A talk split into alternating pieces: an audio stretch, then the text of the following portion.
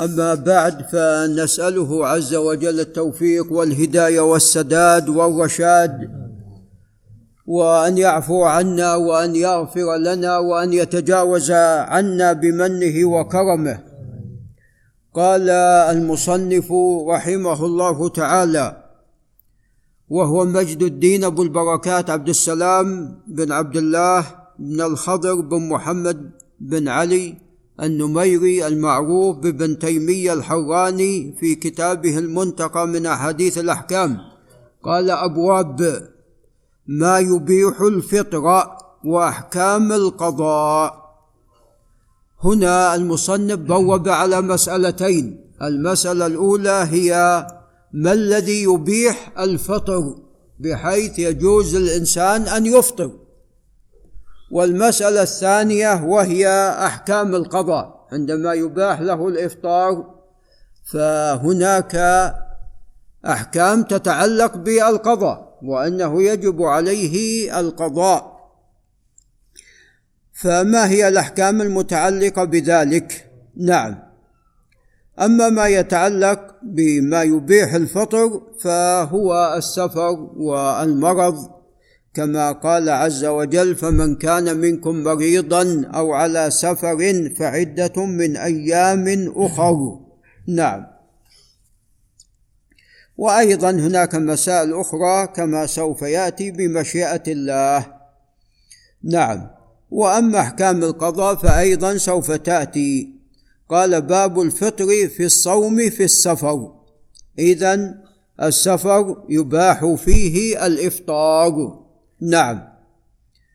وقد اختلف أهل العلم هل الفطر هو الأولى والأفضل أو أن الصيام هو الأولى والأفضل أو أنه يختلف باختلاف الناس وهذا هو الصحيح. يختلف باختلاف الناس لعل أبو إبراهيم ينتبه. أما إذا كان الإنسان لا يشق عليه الصيام في حال السفر فالصيام أولى.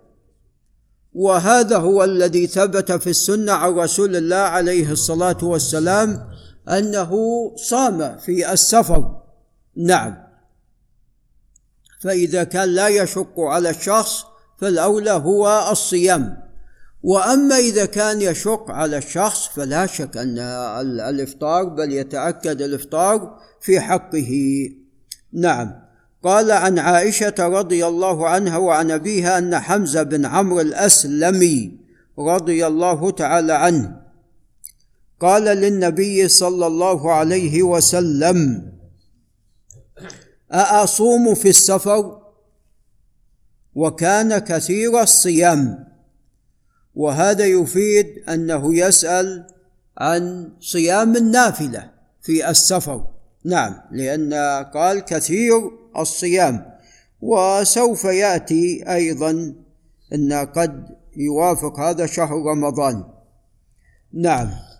فقال إن شئت فصم وإن شئت فأفطر. فأعطاه الخيار في ذلك.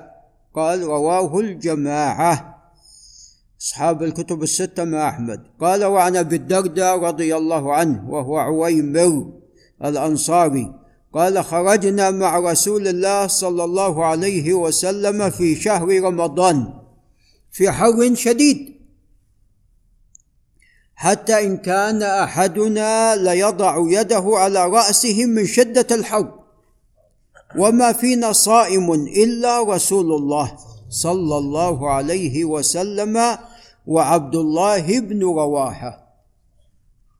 فإذا كان عليه الصلاة والسلام صائم في السفر. نعم. قال وعن جابر رضي الله عنهما قال كان رسول الله صلى الله عليه وسلم في سفر فرأى زحاما مزدحمين الصحابة ورجلا قد ظلل عليه. فقال ما هذا؟ فقالوا صائم. فقال ليس من البر الصوم في السفر.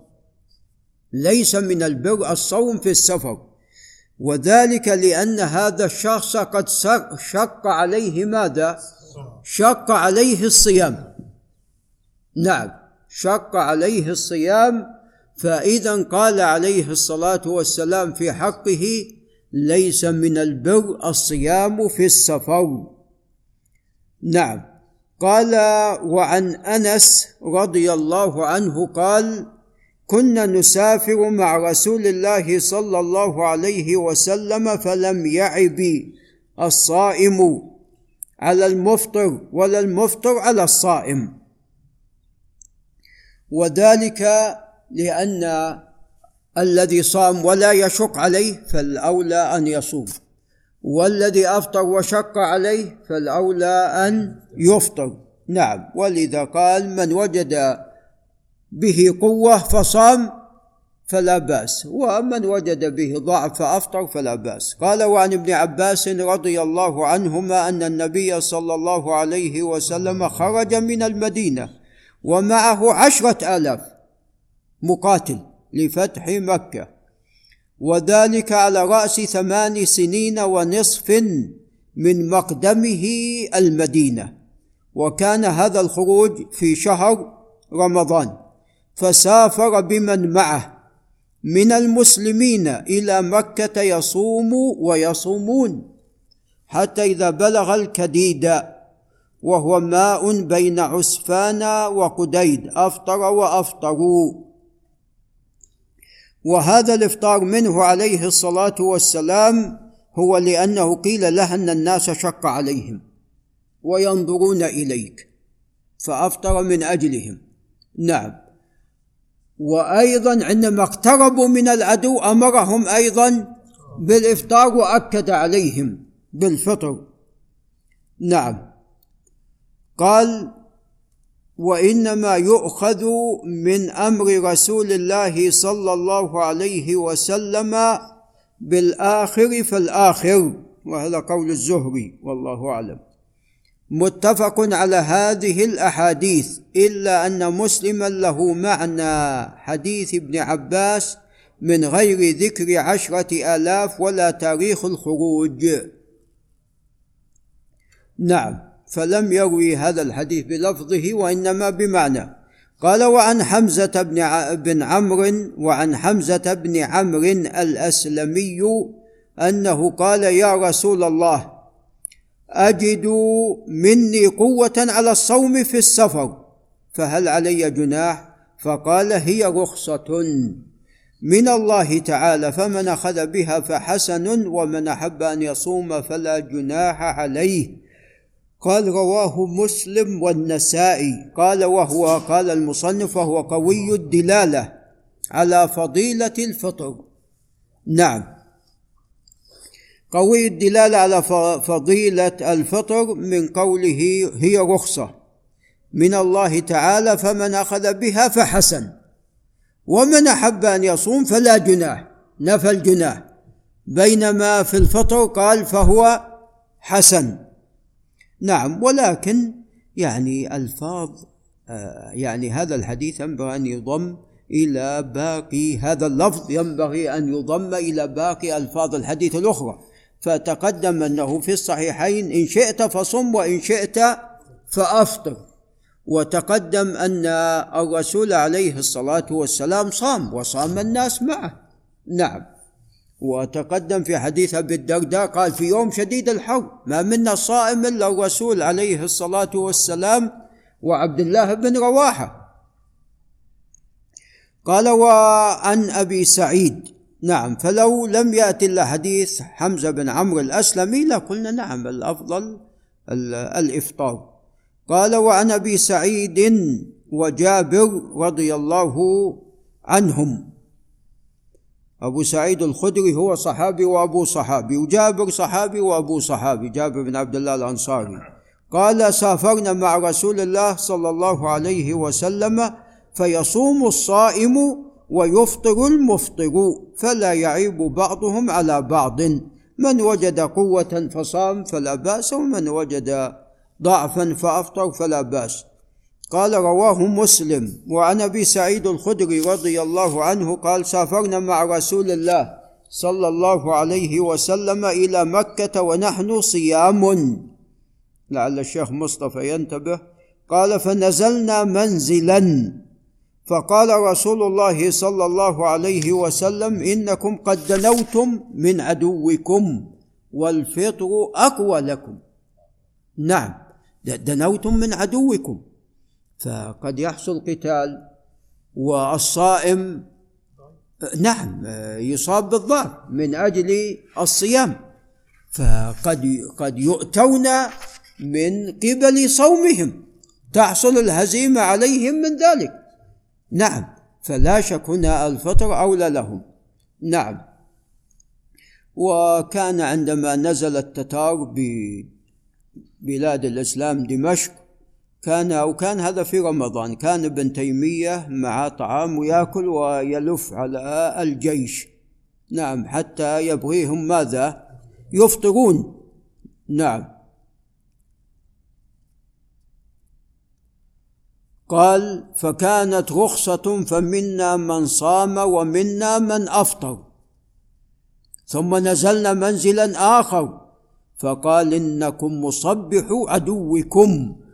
والفطر أقوى لكم فأفطروا.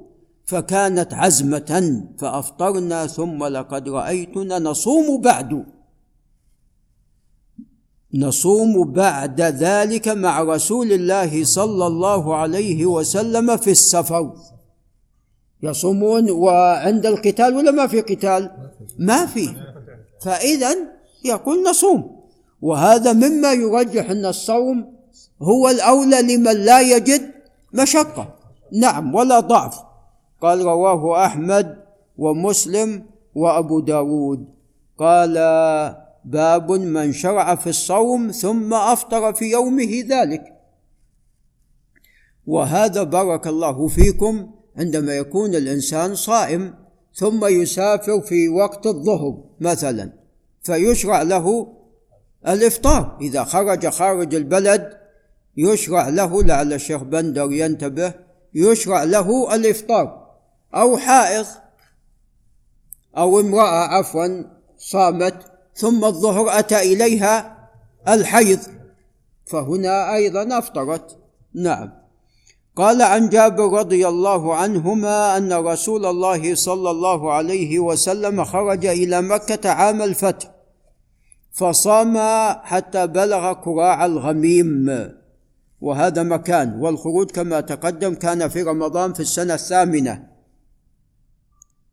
وحصل فتح مكة في اليوم السابع عشر. قال وصام الناس معه. فقيل له إن الناس قد شق عليهم الصيام وإن الناس ينظرون فيما فعلت. قال فدعا بقدح من ماء بعد العصر. بعد العصر ما عاد بقي على المغيب إلا ماذا؟ إلا قليل شيء يسير. فشرب والناس ينظرون إليه. فإذا إفطار من أجل ماذا؟ من أجله من أجل من شق عليه الصيام. نعم. والناس ينظرون إليه فأفطر بعضهم وصام بعضهم. فبلغه أن ناسا صاموا فقال أولئك العصاة. لأنه إنما أفطر عليه الصلاة والسلام من أجلهم. نعم ومنهم من شق عليه. فلماذا لا تقبل الرخصة؟ فقال أولئك العصاة رواه مسلم والنسائي والترمذي وصححه. وعن أبي سعيد الخدري رضي الله عنه قال أتى رسول الله صلى الله عليه وسلم على نهر من ماء من ماء السماء. يعني بسبب المطر. والناس صيام في يوم صائف. مشاة. ونبي الله صلى الله عليه وسلم على بغلة. وأنتم تعلمون في حال خروجه للغزو عليه الصلاة والسلام ليس كل من خرج معه يجد ماذا؟ يجد دابة. نعم. فمنهم من يمشي ومنهم من يعتقب. البعير مع غيره كما حصل له عليه الصلاة والسلام في غزوة بدر كان معه شخصين يعتقبون البعير وهو الثالث عليه الصلاة والسلام. عليه الصلاة والسلام. قال ونبي الله قال في يوم صائف مشاة والناس صيام في يوم صائف مشاة. ونبي الله صلى الله عليه وسلم على بغلة له. فقال اشربوا أيها الناس. قال فأبوا. قال إني لست مثلكم. إني أيسركم. إني راكب. والراكب ليس مثل الماشي. فأبوا. فثنى رسول الله صلى الله عليه وسلم فخذه فنزل من الدابة. فشرب وشرب الناس وما كان يريد أن يشرب. ما كان يريد أن يشرب عليه الصلاة والسلام وإنما من أجلهم. قال وعن ابن عباس رضي الله عنهما. قال خرج رسول الله صلى الله عليه وسلم عام الفتح في شهر رمضان. فصام حتى مر بغدير في الطريق. وذلك في نحر الظهيرة. شدة الحر. وأنتم تعلمون أن الجزيرة شديدة الحرارة. قال فعطش الناس فجعلوا يمدون أعناقهم من العطش وتتوق أنفسهم إليه. إلى ماذا؟ إلى الغدير غدير الماء.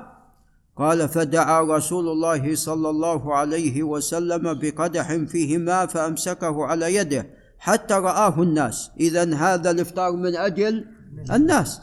ثم شرب فشرب الناس رواهما أحمد. ولعل ابو ناصر يخرج الإسنادين. قال باب من سافر في أثناء يوم هل يفطر فيه ومتى يفطر؟ هذه المسألة محل خلاف والصواب أنه يفطر لأن سافر والسفر عذر. قال عن ابن عباس رضي الله عنهما قال خرج رسول الله صلى الله عليه وسلم في رمضان إلى حنين. حنين كانت في رمضان. والناس مختلفون فصائم ومفطر. فلما استوى على راحلته دعا بإناء من لبن أو ماء فوضعه على راحلته أو راحته. ثم نظر الناس فقال المفطرون للصوام أفطروا. فأفطر يعني عليه الصلاة والسلام معهم أمامهم عفوا أمامهم. قال رواه البخاري قال المصنف قال شيخنا عبد عبد الرزاق بن عبد القادر بن عبد القادر الجيلاني. نعم عبد القادر رحمه الله عالم جليل وابن عبد الرزاق. الجيلاني عبد الرزاق بن عبد القادر الجيلاني البغدادي. عبد القادر أصله من جيلان وعبد الرزاق ولد في بغداد. قال صوابه خيبر وليس حنين. قال صوابه خيبر أو مكة لأنه قصدهما في هذا الشهر. فأما حنين فكانت بعد الفتح بأربعين ليلة. نعم هذا تنبيه جميل. نعم الحنين نعم صحيح بعد الفتح. نعم. نعم.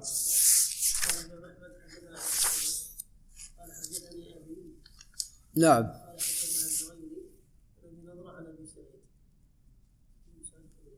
نعم. نعم. هذا إسناد صحيح. نعم. عبد الوارث والله أعلم سمع من الجريري قبل الاختلاط. ويتأكد من هذا لابد نتأكد.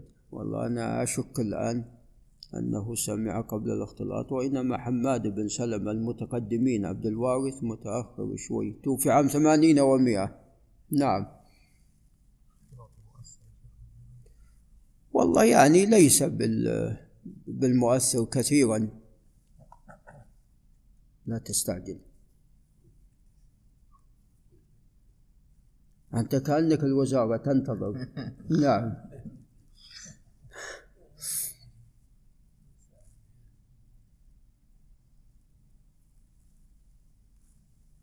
نعم لعل نعم نقف عند هنا ونعم نكمل بمشيئة الله.